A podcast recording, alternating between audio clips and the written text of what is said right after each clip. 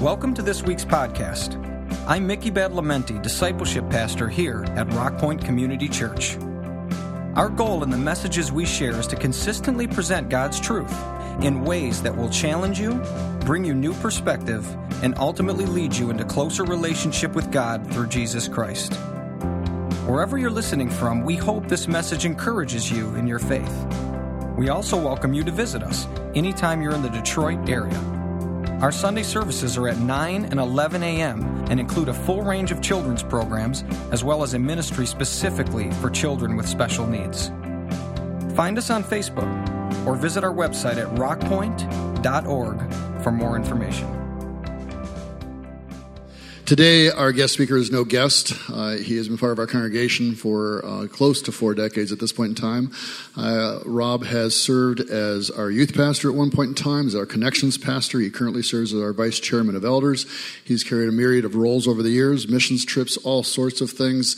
Rob is an experience that you will now have, and I am leaving the building. I am leaving the building, and I disavow everything from this point forward. Please welcome the Reverend Doctor, the experience, Rob Marcus.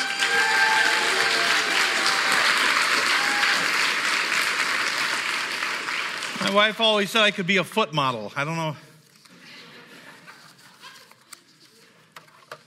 I'm back. You ever see one of those movies? The guy gets beaten, he gets stabbed, he gets shot, he gets set on fire, he gets robbed. Then they take him and they throw him over a cliff. He drops a thousand feet onto the rocks and into the ocean, and it's, it's covered with sharks. And then the, then the camera goes in on his eyeball, and all of a sudden you see the one eye open. You ever see a movie like that?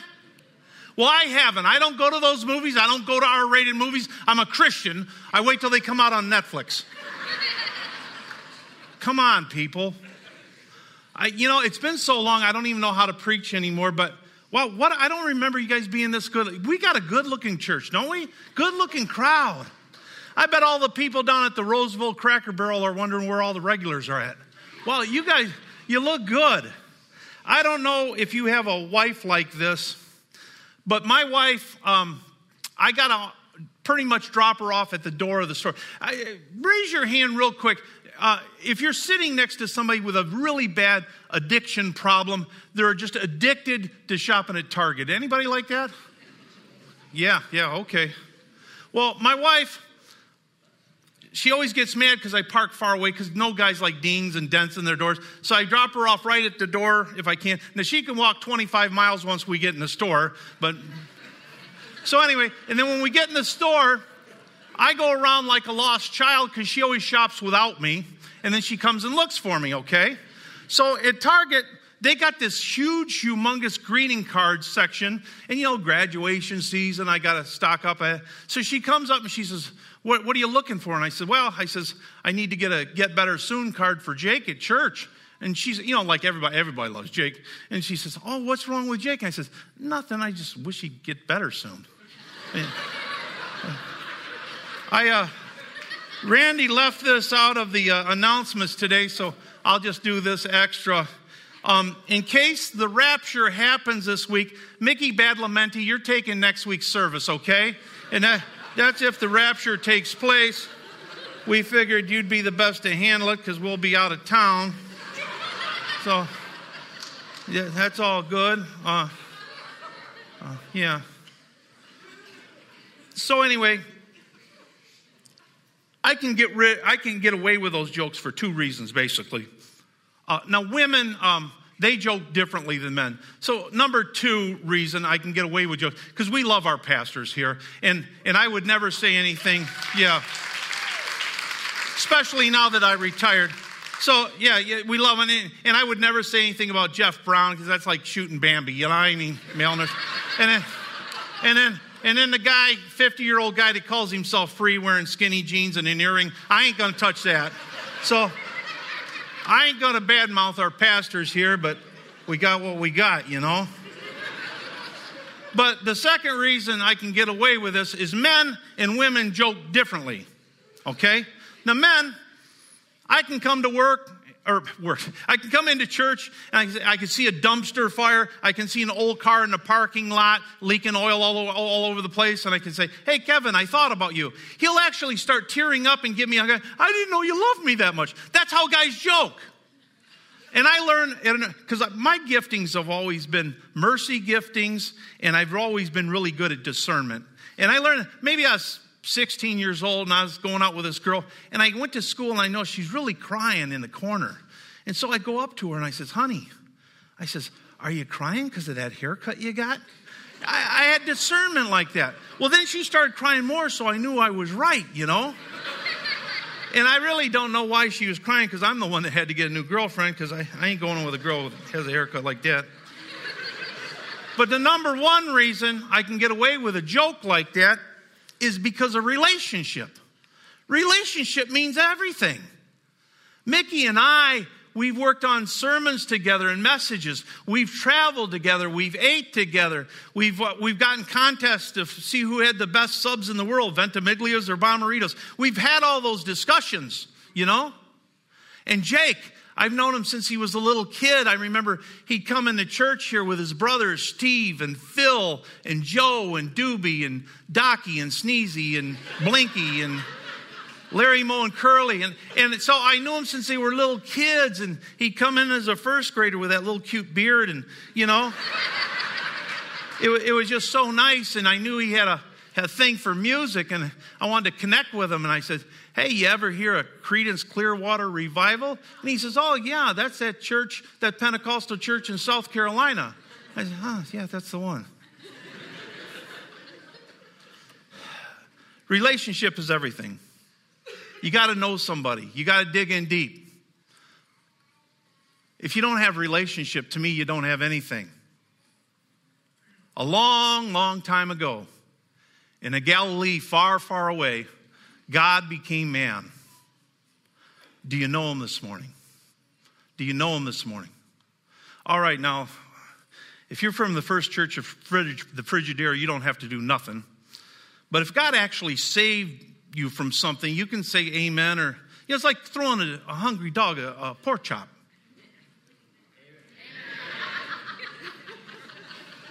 It's going to be a long service.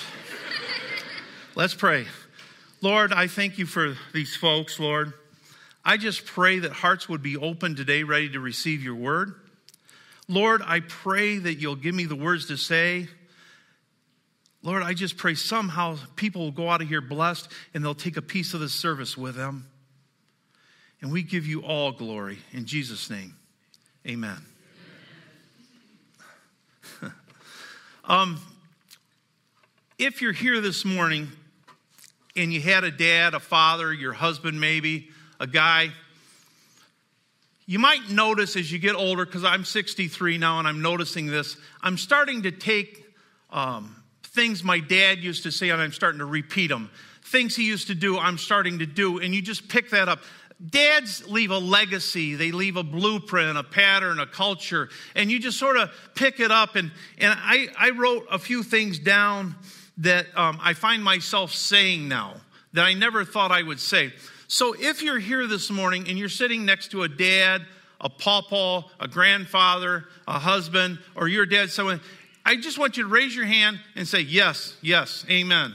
Can you do that? Let's practice. Because you guys, like I say, you guys are really turning into Baptists on me, you know? I mean, I mean, there's the three kinds of churchgoers that, you know, when you worship, there's the hold the TV, there's how big's the fish, and then there's the ones that's all sold out. So you got to be kind of sold out this morning, okay?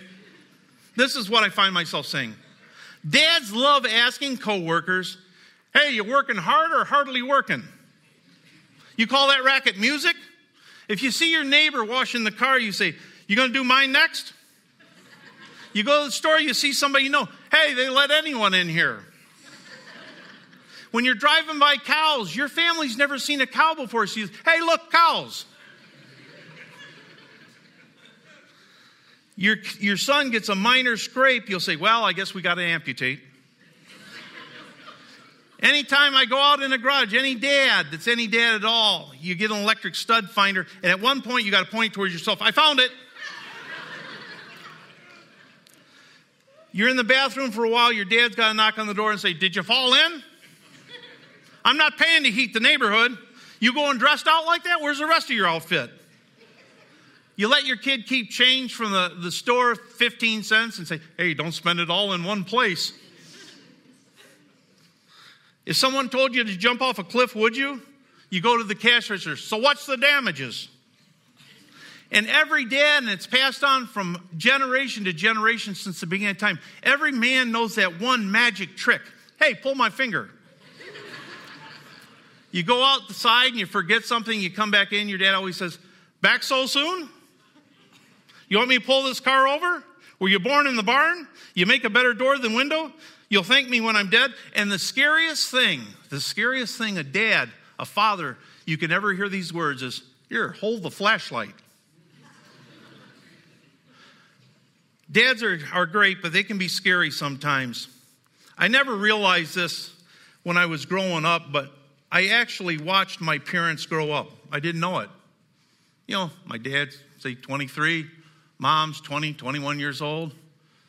I watched them struggle with bills. I watched them figure out how to raise kids, discipline, where to live, what car to buy. I, I, I, watched how they worked and how they came home tired and how they acted and what they were interested in. I was watching all that and I was actually watching my parents grow up, grow up, and I never, I never realized that. I never realized that. Now, way back in the day, I grew up in a different world than we got today. Uh, I grew up in Andy and Mayberry, and it was just a whole different thing. We didn't have children's church, we had Sunday school. And after Sunday school, you would bring your kids in here and you would listen to somebody like me, and you would be bored to death. It was torture, it was horrible. Now, you people are too young, you don't probably remember. You don't remember your ma digging in her purse pulling out a pre ripped half piece of double mint gum. And it had the sweet taste of perfume and purse dirt. And you liked it.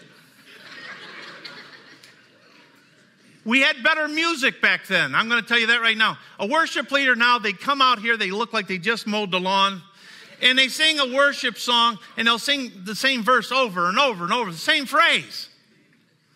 I'm not used to it. We had good hymns, we had good writing when I was a kid.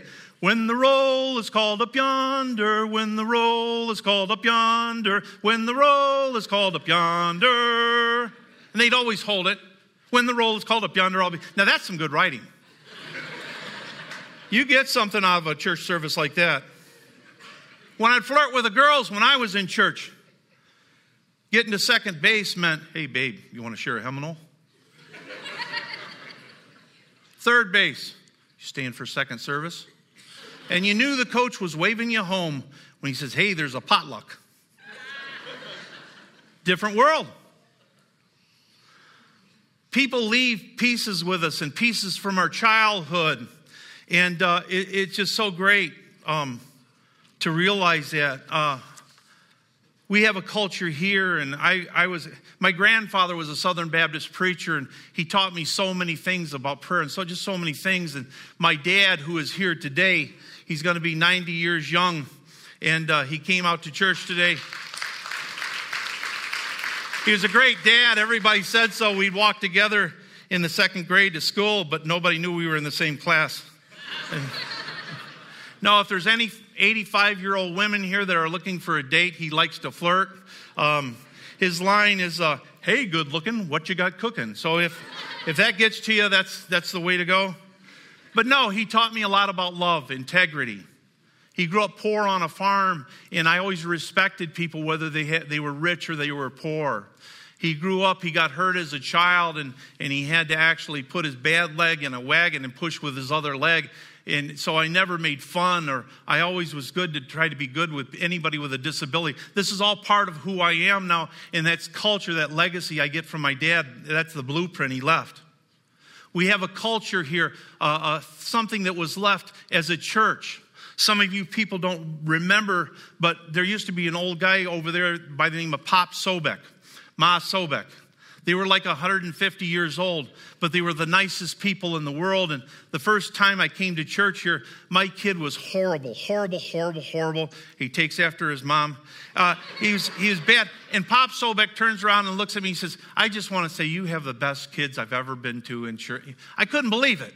And he'd all, he couldn't pronounce Tom so he'd always call Randy's dad, Pastor Taco, Taco, you know.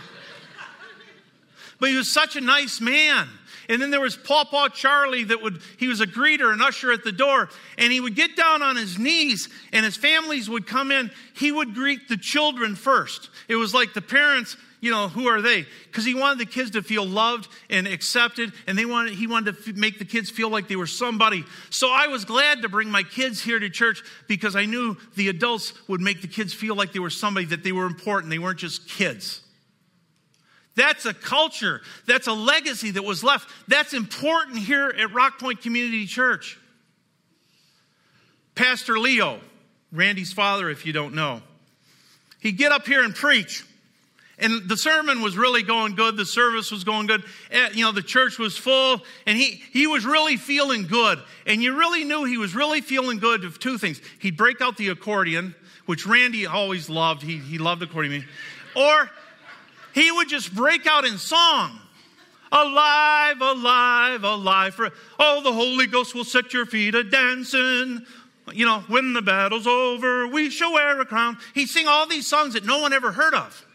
The musicians never heard of. But he had so much love in his heart for the Lord, he would just belt out. It's like high school musical, you know? And the people could see that in him, so they would start singing whether they knew the words or not. So we'd all sing, and just he loved the Lord so much, and you could feel it. That's part of our culture here. That's part of who we are. That's our legacy here at Rock Point Community Church. And though, though these people are out of the picture now, that lives on through us. That's still a part of us. We carry it on with us. Maybe you lost a loved one. Maybe your dad isn't here. He's not around anymore. But there's a piece of him you carry. There's a piece that's going to be sent to another, another life, another people that he never even sees. That's the legacy. That's the roots. But here's the thing that doesn't matter this morning. I guess what really matters this morning is what legacy, what roots will we pass on? Will we hold the line? As the culture's changing so fast, it's got our heads spinning. Will we compromise on the gospel? Do we have a personal relationship with Jesus Christ? Is it what God's word says? Is that what matters? I basically, and I know Randy agrees with me, history's important. History's important. If we don't got no roots, we ain't got no tree. What happened in the past matters. It's what built us. But today, what are we doing today? What's Rock Point going to look like in 30 years? How are your grandchildren going to turn out? How are your kids going to turn out? And I got a deep theological question to ask you. Take this in, think about it tonight, think about it later. I don't know where in the Gospels this is found, but it has to be in there somewhere. Is Jesus the celery on your hot wings plate?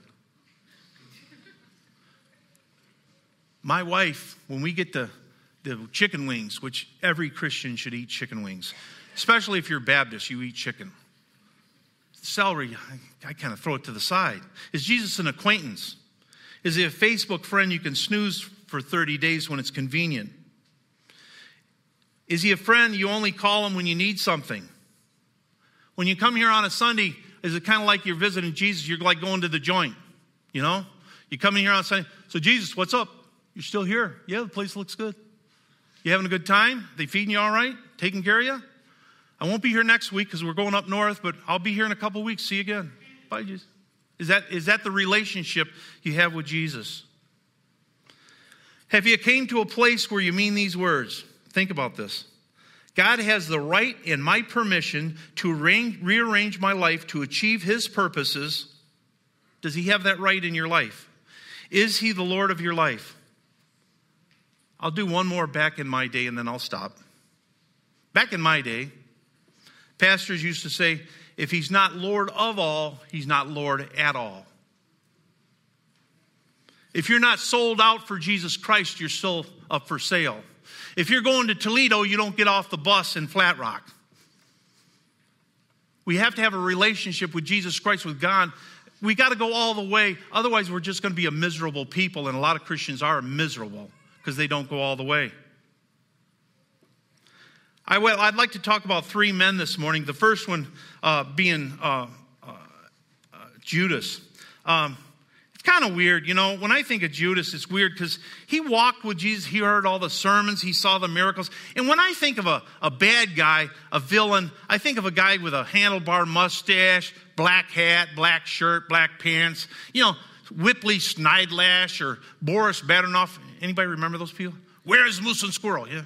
Think you know we're from our sponsor. You don't know. Okay. Well, anyway, that was big when I was a kid.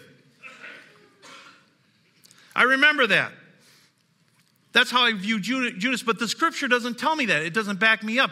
Judas kind of blended in. Everybody was kind of shocked. They didn't know who would betray Jesus. When Jesus said, Somebody's here going to betray me, they're saying, Not I, is it I? I?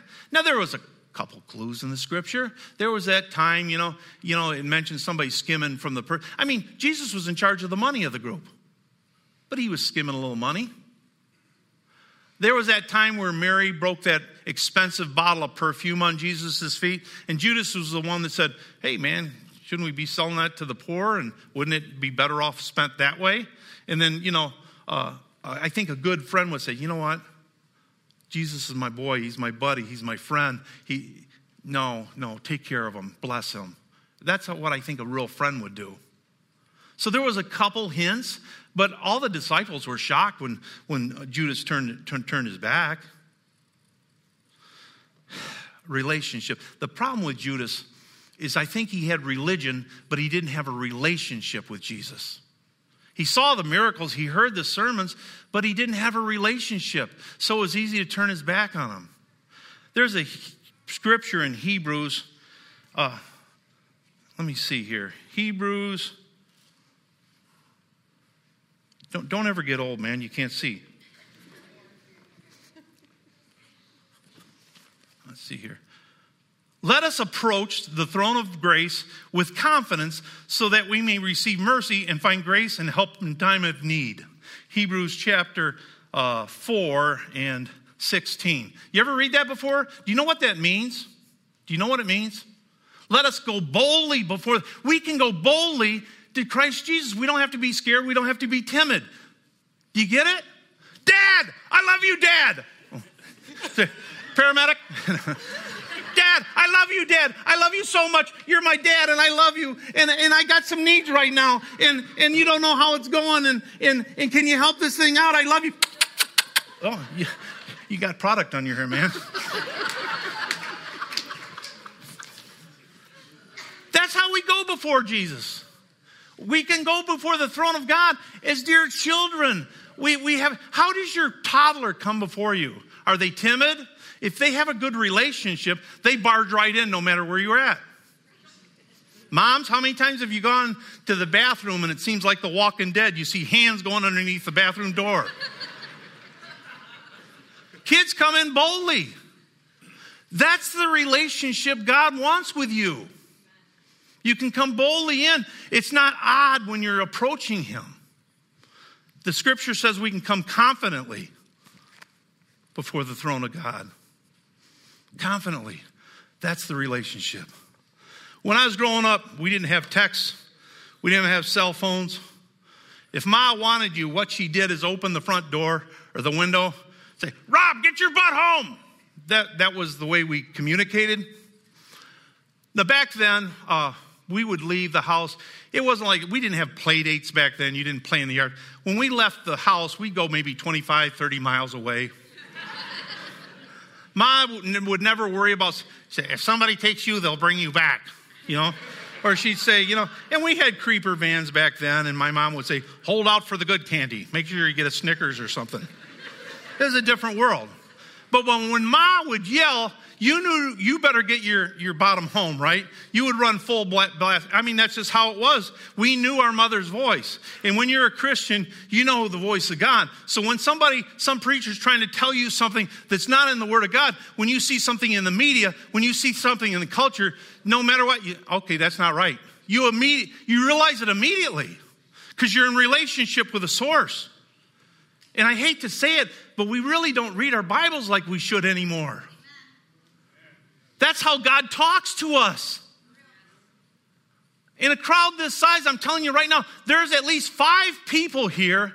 You think Nicodemus is a patch you put on your arm to quit smoking.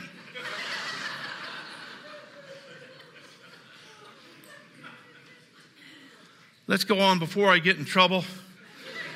Any complaints, randy at rockpoint.org. I ain't on staff here. I'm just, you know. Second guy, found over in Mark. I picture him pulling up in a brand new BMW. He gets out, perfect haircut, perfect suit. He's got sh- shoes, Armani suit. He's got the Rolex watch. You know, I mean, he's really looking good. And he's the kind of guy you love to hate these guys, you know? But he was a nice guy. He had integrity. He, he had it all. And he comes and he and he's nice and he shows Jesus respect. He bows to him, he kneels, and he says, What can I do to inherit eternal life? He says, Good teacher. He didn't recognize who Jesus was. Jesus said, I'm not good. And so Jesus starts quoting the Ten Commandments, and the guy says, Yeah, yeah, I've done all those. I've done all those. But then there's a wild, weird scripture. Um, let me see if I can find it here in Mark chapter 10, verse 21. Looking at him, Jesus showed love to him and said to him, One thing you lack, go and sell all you possess and give to the poor, and you will have treasure in heaven. And come follow me. But he was deeply dismayed by these words, and he went away grieving, for he was one who owned much property. Now, this is weird. If I'm Jesus, this is the guy I want on my team. If I want to spread the gospel, this is my man. This is the guy I want. And then, right when they get to the point, you know, Jesus, if he was truly a, a, God of love, he would have just said, Come on and let's work together and let's walk a while. And, you know, sin is sin. You know, all the things we say today when we want to sin and get away with it. You know, don't judge me. You know, God is love, so I can sin for 12 years. Jesus should have done something different. But Jesus, no, it said he loved him, so he told him the truth. Folks, we live in a day where we have to love our children enough to start telling them the truth. I worked most of my life with youth and as a youth pastor, and I want to tell you something. Your kid does not need a friend, a buddy, a pal, a BFF. Girlfriends, we're girlfriends. We're going to shop at Forever 21 together. I'm going to start wearing one of those, you know, Pee Wee Herman suits with no socks. Looks like the floods are coming because I'm cool too. No, your kid doesn't need a buddy, a pal. He needs a mom, he needs a dad. And dads, you got to step up to the plate. I'm going to tell you right right now. One of the greatest things you can ever do for your children is love their mother. There ain't no amens in the house. this is going to go a while. The one thing I never want to see in ministry is the icy stare of a children's worker when the pastor goes over. That's too scary. We got to start telling our kids the truth, man. We got to love them enough to tell them the truth. That's what Jesus did. Jesus loved them enough to tell them the truth. He cut to the chase. He didn't want to waste his time. He says, This is, you got it all done. You know right from wrong, but are you with me or not? And it's not like Jesus needed 20 bucks. I mean, he said, give it to the poor. There's an old show that used to be on called uh, Andy Griffith. Anybody remember it? Well, Andy was uh, the sheriff. He didn't wear a gun. He always talked things out. And Barney had a gun, but he kept the bullet in his pocket. And it, I think it was just one episode during the whole show that he ever put the bullet in the gun. The only thing kind of weird about the show is everybody on the show was single. I, A lot of shows were weird like that back then. Bonanza, you know, the grown man with four grown men live with him, no wives. But anyway, that's beside the point. Everybody married back then slept in separate beds. You always wondered where little Ricky came from. Who am I to ask? But anyway, this was every show back then had a moral to the story. In Bonanza, if you pulled a weapon, you were looked at as a coward. So none of us, you know, when I was in elementary school, this is going to scare some of you, but every boy had a knife in his pocket. But we never dared pull it because then you were looked at as a coward. You know, we used it for whittling, you know, in case you have to skin a deer. So, anyway, this one episode, a hobo comes to town, which was played by Buddy Ebsen, which was uh, the father from Beverly Hillbillies, if you remember. So, um, Buddy Ebsen adjusts Opie's value system. Opie was the son, the young boy. The hobo instructs Andy's son in the fine art of living off the land, like borrowing, actually stealing pies and chickens. He puts off work till tomorrow if there was fishing to be done.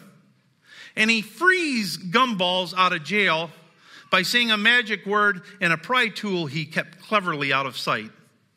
Andy, a father much wiser than I, finally confronts the hobo, and this is how it went. Andy says, It's about Opie. Is something wrong? And he says, Well, there seems to be something wrong with Opie's, Opie's, thinking. He's gotten a little twisted on things lately, like being able to tell the difference between right and wrong. Not that that's an easy thing. There's a lot of grown ups still struggling with that same problem. But it's especially dip- difficult for a youngster because things rub off of them so easy. The hobo says, I see, so you're suggesting I may not be fit company for Opie. And then he says, Yeah, that, that would seem to be the case. The hobo says, Well, Sheriff, maybe I do look things a little different than other people. Is that wrong? I live by my wits. I'm not above bending the law now and then to keep clothes on my back or food in my stomach. I live the kind of life other people would love to live if they only had the courage.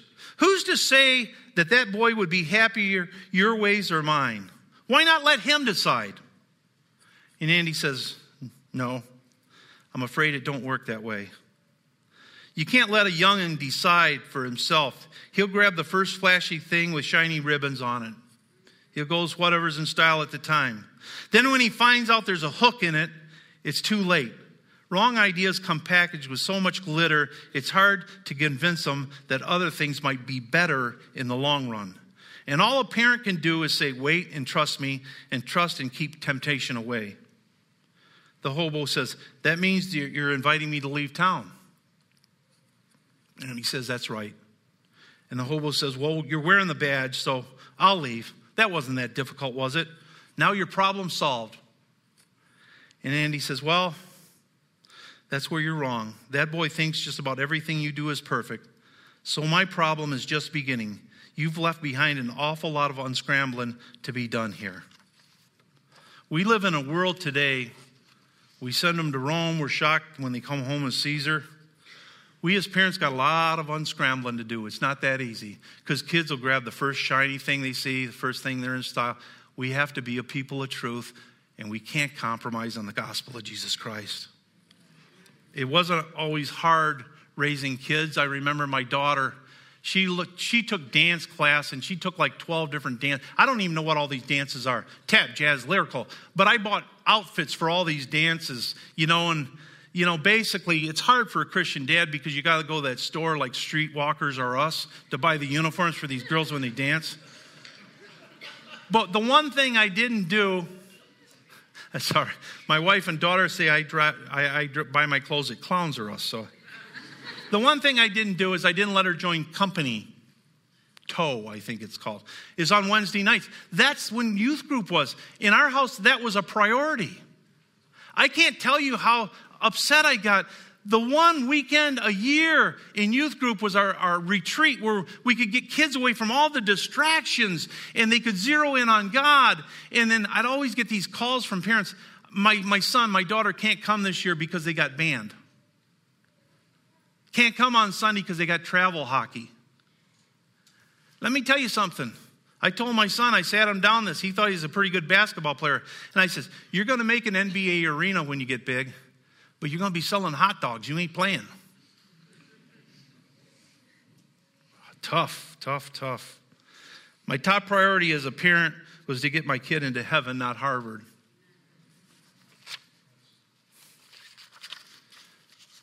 So the rich young ruler went away sad.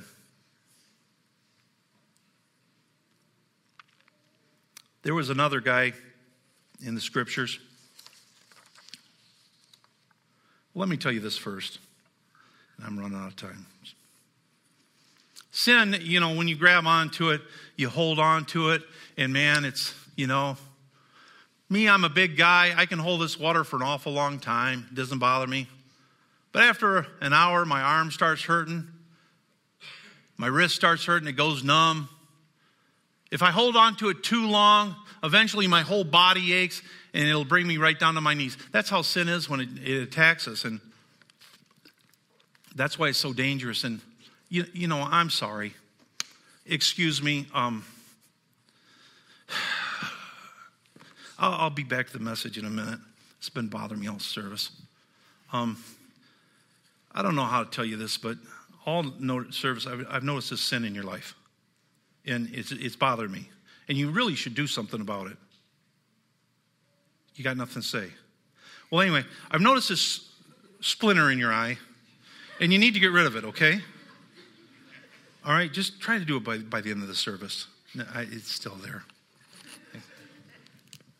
All right, let me get back to my message.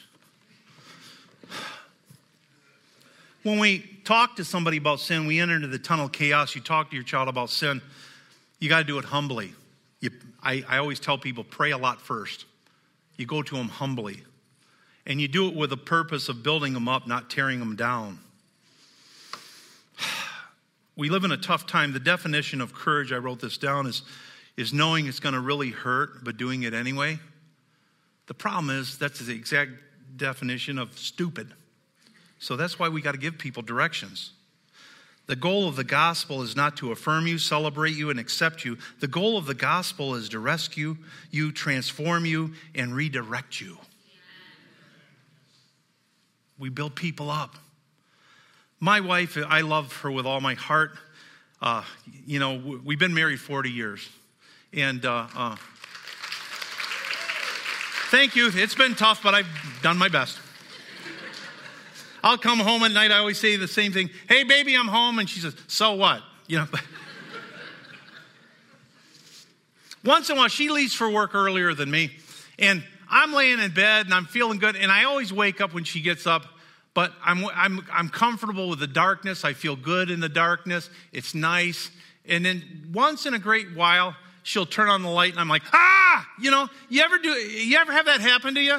It's horrible. And to me, this is how this young rich ruler was. He was used to the darkness. He could see, he could get around. But when you, and, and when he saw the light, when Jesus turned on the light, he couldn't take it. But when you get used to the light, you see things like you never saw it before. You don't stub your toe no more. You're walking confidently. It's a good feeling. The light always helps. Third man, and then we're going to wrap this up. Mark. This guy was about as ugly as a guy as you'll ever see. His hair was all matted, it was dirty.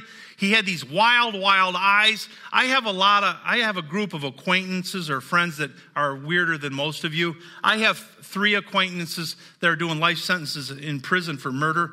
And the one I remember, he always had these wild eyes. And this is how I picture this guy. He had wild eyes. He was dirty. Uh, it, was, it was vintage dirt. He had uh, scars on his body, open sores. And and parents used to warn their kids because he would run around the tombs at night yelling and screaming. It was just horrible. And they said, Whatever you do, don't go up there. The, the men in the town would, would chain him up and tie him up, and he would break the chains and he would go free, and no one knew what to do. So, Jesus, after a long journey, he gets on the shore, he gets out of the boat, and who's the first guy to meet him? Was this guy. He runs towards Jesus, and let me tell you something. I, am from the South. I'm a hillbilly. I enjoy fighting. But if a guy comes running at me buck naked, he won. you got me. The guy's naked. He's run to Jesus. And Jesus loved him. Jesus saw some value in him that no one else saw. What's your name? Legion. He got the demons, he cast them out of the man, and the man was in his right mind. And then what does it say in scripture up there?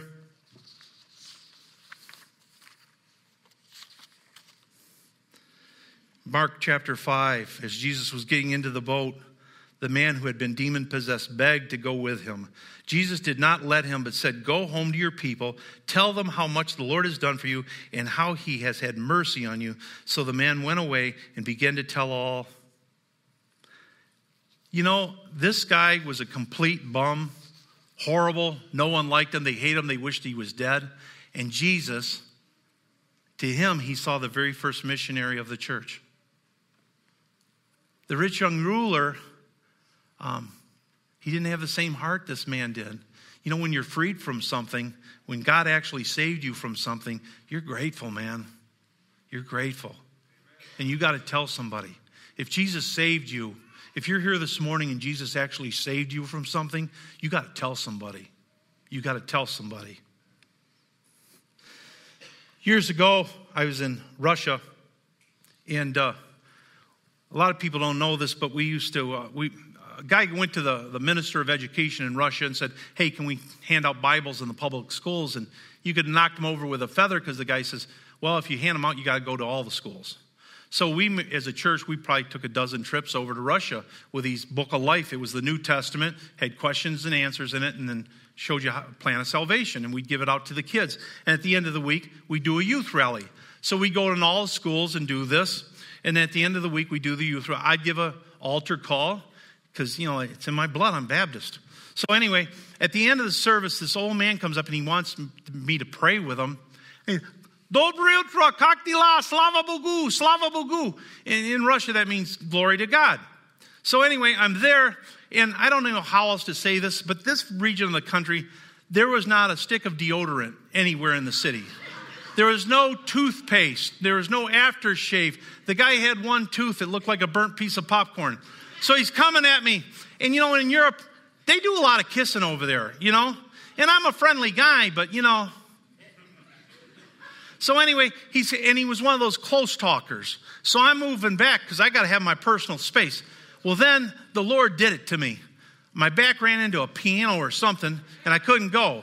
So he's right on me, and I thought I thought we were going to have a moment, you know. and he started wanting to hug me, and the Holy Spirit spoke to my heart, and he says, "You know what? I sent my son on the cross to die for this man. I love him that much. He better matter to you." Tell you the rest of the story. I gave that man a hug like he's never had before. And I gave him a big kiss. I, I thought we were going to have to get married.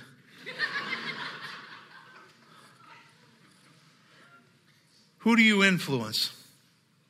What are you going to leave a legacy of? What are your kids going to do in the future? I had a guy last year, I had needed a new roof on my house, and, and uh, I said, listen, dude, I've heard that now you get a shingle, you can get like a 30, 35 year warranty, you know? And he says, Rob, how old are you? I says, I'm 63. And he says, what you need is a really good five year shingle. And said, cool. I began to realize as I'm buying these LED lights and stuff, it's the last light bulb I'll ever buy, you know? You know? A lot of the stuff I'm buying now, it's the last one, you know? And I got to think, what legacy am I leaving? What am I leaving? You know, what's this church going to be like after I'm not here? You know, I mean, are we going to compromise the gospel? Are we, are we going to change? Are we going to get woke? Back in 1936, this young preacher was getting his sermon together on a Sunday morning. And in the South, they have a lot milder winter than we do. Um, but there was snow on the ground and ice on the car, and he cleaned the car off and he's getting everything ready. And his wife was six months pregnant. And at that time, you know, you didn't know the gender of the baby. Back then, what they did, they did it the right way. All the guys would sit in a room and smoke cigars, none of this coaching stuff. And then they take the woman in a back room, hit her in the head with a mallet, and then you had a boy or a girl. That's the way, that's the way it worked back then. So they didn't have all this stuff. Now, now I know they, they, they do things different. We had to have a little chat. You know, my, my, my, my dad, my 90 year old dad, he, this is about three years ago, he came and he says, uh, I'm going to a sex party and I don't know what to bring. And after some careful questions, I said, It's a gender reveal party, Dad. Gender.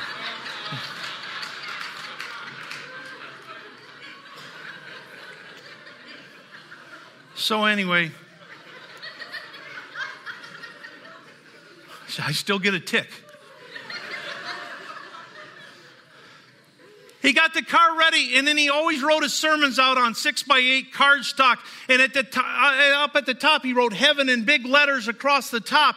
And he would preach, and pastors back then would write how many were saved that day, recommittals, baptism. Because in the Baptist church, you don't, you know, afterwards you don't know where the guy's going. You had to get him baptized right away. They they always t- say you, you take two Baptists uh, uh, fishing with you because if you take one, they're going to drink all your beer.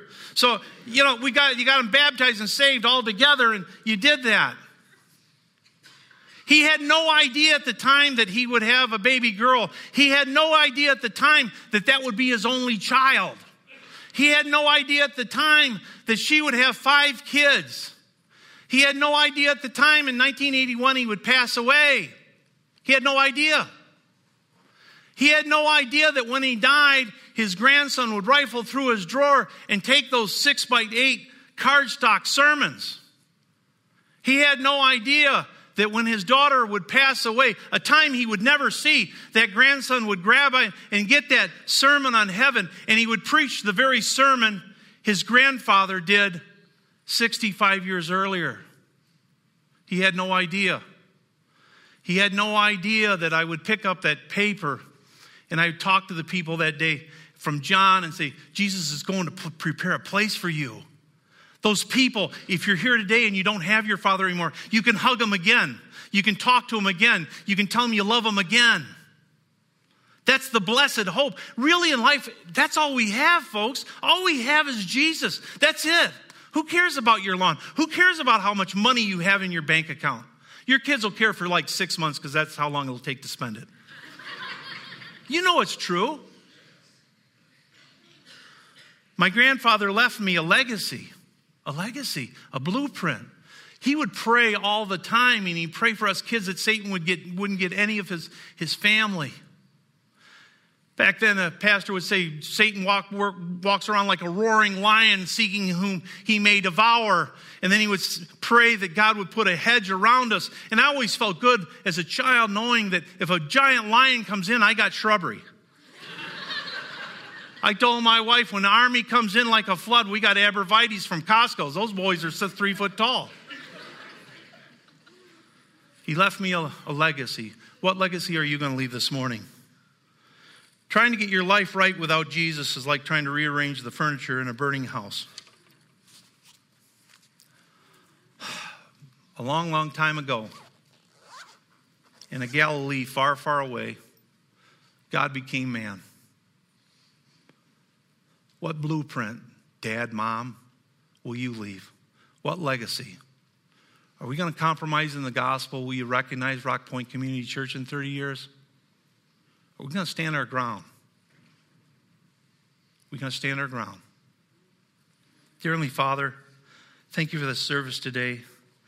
We give you all glory. And I just pray, even as the songs plays, that if there's somebody here that doesn't know you as their, their Lord and Savior, that even right now, in their own words, they can invite you in their heart, ask you to forgive them of their sin, and truly be the Lord of their life. We thank you for the legacy you leave us. We thank you for our, our parents and our grandparents that left pieces in our heart that form our culture and set us straight. They love us enough to set us straight. In Jesus' name, amen. I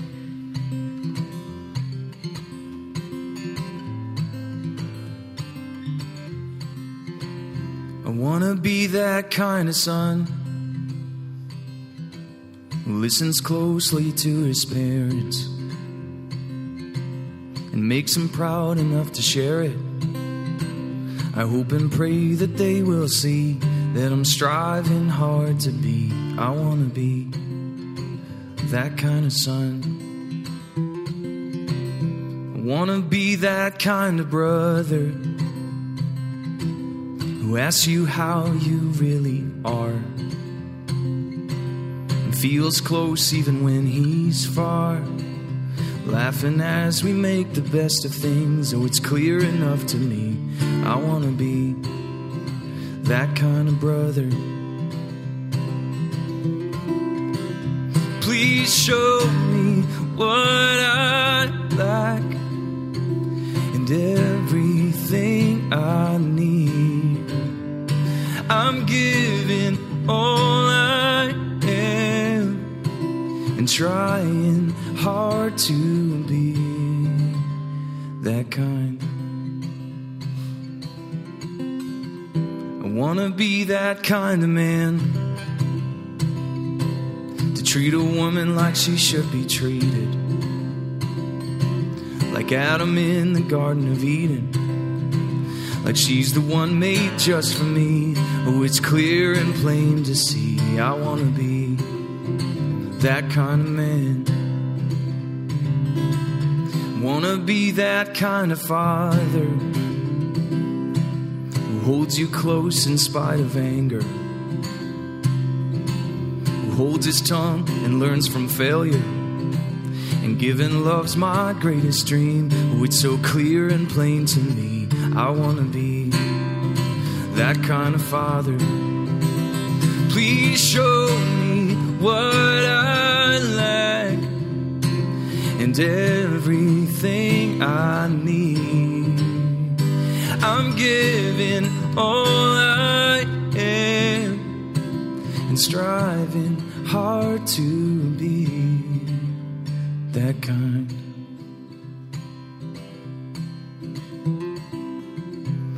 Hope I live someday to see all the seeds come into bloom. Doing what you taught me to. All this time spent following, living like you showed me. I wanna leave a legacy. One that's pure, one that's true. Brave and humble, honest too. A life that's lived for more than me. But being last is hard to be. I still wanna leave a legacy. I wanna leave a lasting legacy.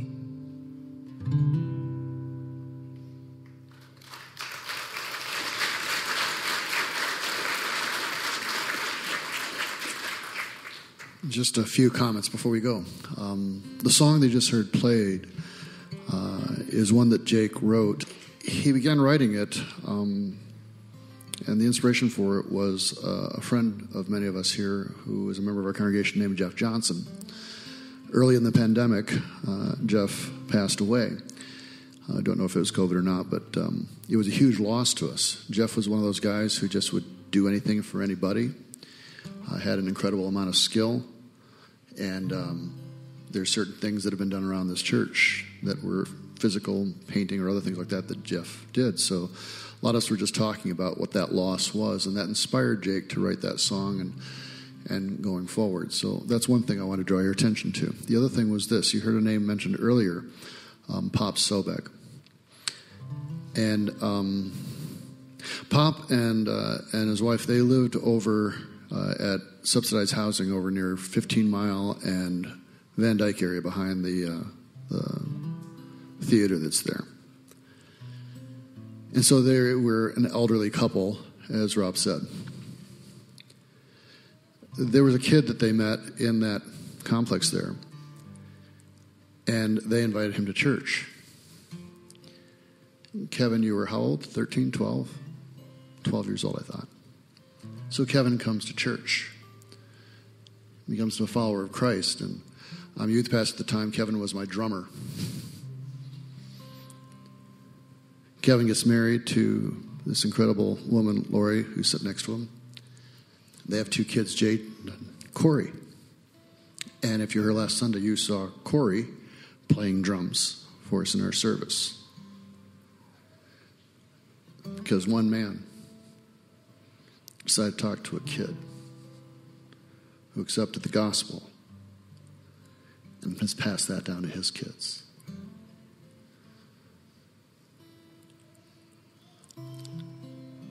So, what is your relationship with God and what is your legacy, men? Would you stand with me, please?